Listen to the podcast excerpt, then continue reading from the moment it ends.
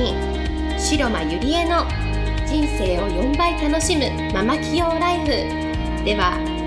10年間数億円の会社の経理経営に携わり、沖縄で2店舗のバーを経営し、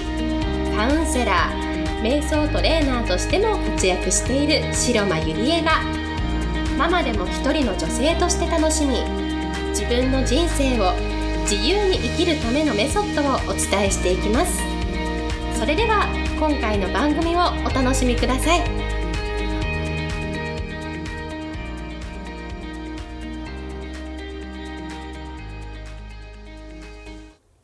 皆さんこんにちは、白間ゆりえです。今日もポッドキャスト始めていきたいと思います。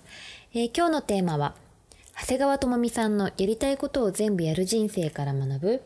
自分のビーイングを知る大切さというテーマでお送りしたいと思います。皆さんは長谷川智美さんという作家さんご存知でしょうか。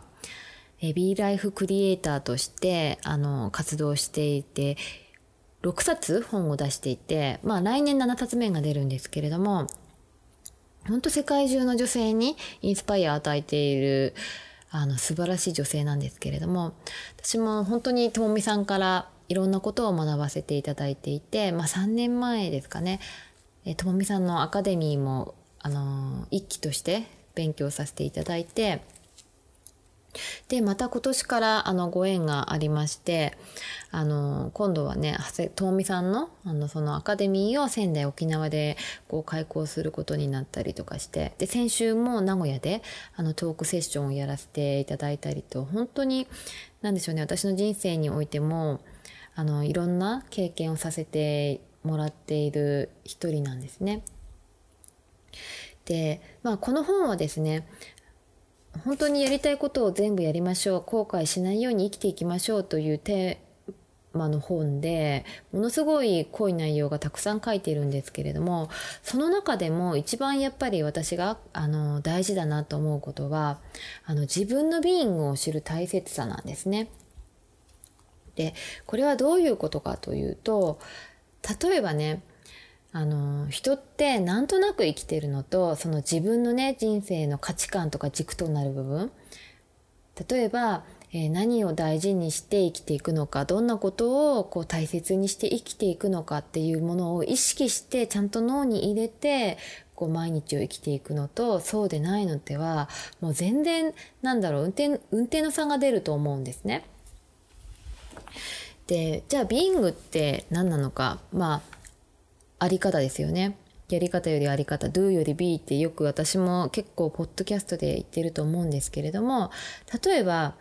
ジムに通うとかヨガに通うとか、行動しますよね。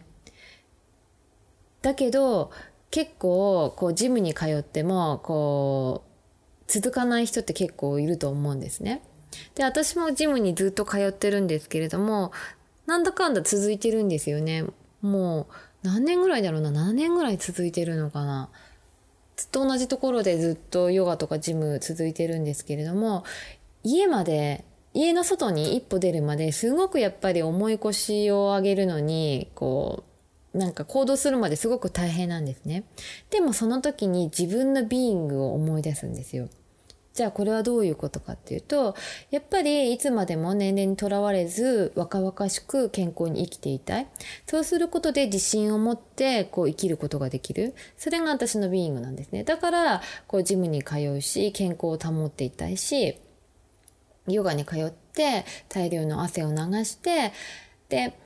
いらないエネルギーとか感情を汗とともに流して、また水を飲むことで新しいエネルギーを入れていく。そうすることでまた元気のパワーが出る。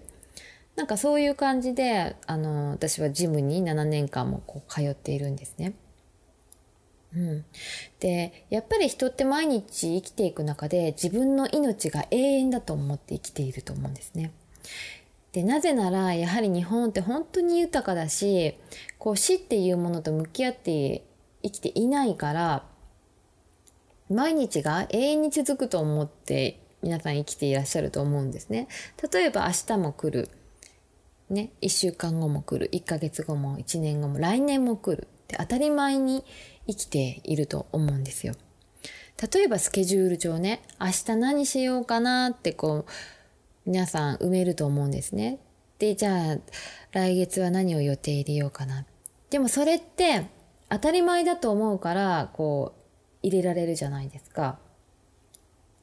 でも当たり前は当たり前じゃないよっていうことを知ってもらいたいし、そこでね、な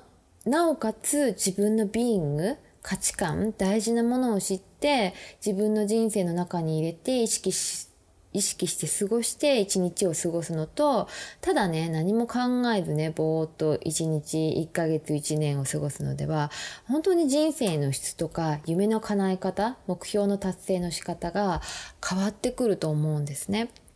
うん。で、私もですね、本当にこれはちょっと昔っていうかちょっと前までは本当に一日があっという間、なんか食べて寝て、なんかぼーっと過ごして、なんかあっという間に一日が終わってしまう、なんかそんな感じだったんですね。じゃあなんでこういう風になるのかなと思った時に、やっぱり感謝が足りないし、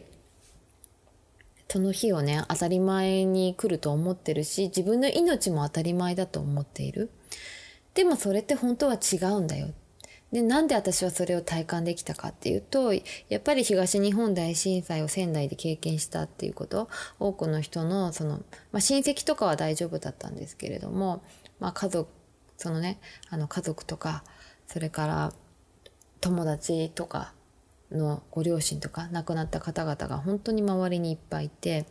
なんか当たり前って当たり前じゃないんだなとか、それから2月に卵巣脳腫で病気になったんですけれども、その時に2ヶ月間全く動けなくって、その健康のありがたさとかね、なんかいろんなことを結構経験してるんですね。で、そういう経験があると、やはりこう自分の人生を見つめるわけですよ。で、やりたいことをね、後悔しないようにしようとか、いかにね、今日起きてこの一日をこう感謝して過ごそうとか、結構そういうことが思えるようになってきたんですね。うん。で、自分の人生の大事さ、価値観とか知ってこう生きていくと、自分の在り方、ビーイングがねしっかりしていると、ブレた時にすぐに修正できるんですね。うん、自分は何のために、誰のために、なぜこの行動をやっているのかっていうのがしっかり持っていると、こうブレた時にすぐ元に戻ることができる。うん。だからぜひ皆さんもその自分のね価値観、人生においてのビーイングっていうのを3つこう向き合って出してもらいたいなと思うんですね。例えばじゃあ3つってどういうテーマなのかというと、私の人生の価値観で言うと、まず一番はチャレンジなんですよ。で、じゃあビーイングはチャレンジの中にどのようなね意味が込められているかっていうと、まず目の前に来たカードは全部こう行動する勇気、そしてチャンスを受け入れられる自分になっていく。で、人生一度きりだし、こうやらずに後悔だけは絶対したくない。目の前に来たカードは全部やってみる。で、その自分の可能性を探し続ける。そういう挑戦し続ける生き方をやりたいっていうのが、まず私の人生の中にあるんですね。で、次、2つ目はギブ、与えるってことですね。目の前の人に与える、大切にする、そして人を巻き込んでいく。で、私が今まで良いも悪いも経験してきたこと、スキル、ノウハウを与えていく存在になる。そしてそのことで目の前の人が人生変わる、お手伝いをする存在になっていくっていう意味で、私はギブっていうのを自分の人生の中の価値観として入れています。で、最後は、ラブですね。愛を私は入れました。やっぱりなんでしょう、人それぞれだと思うんですけれども、私は行動するときに自分のねそこに思いがあるかどうかで行動するんですね。うん、やっぱり愛ある人生っていうんですかね。うん、人生でどれだけ愛し愛される、愛に満たされた人生を送りたいなって常に思ってきたし、そこに愛がなければなんか私は多分行動はしないんじゃないのかなって思うんですね。全部その与えることも愛だし、こうチャレンジすることも私は愛を持ってチャレンジしたいなと思うし、だから3つ目は絶対ラブ、愛なんですよね。ということで、この3つが人生の中にこう自分はね、こういうことを大事にして生きていくんだっていうことが分かると、ブレた時に絶対に軌道修正が早いんですね。だから皆さんももう来年2018年ですけれども、2018年は自分は、ね、何を大事にしていきたいかっていうことを3つ書き出してほしいなと思います。はい、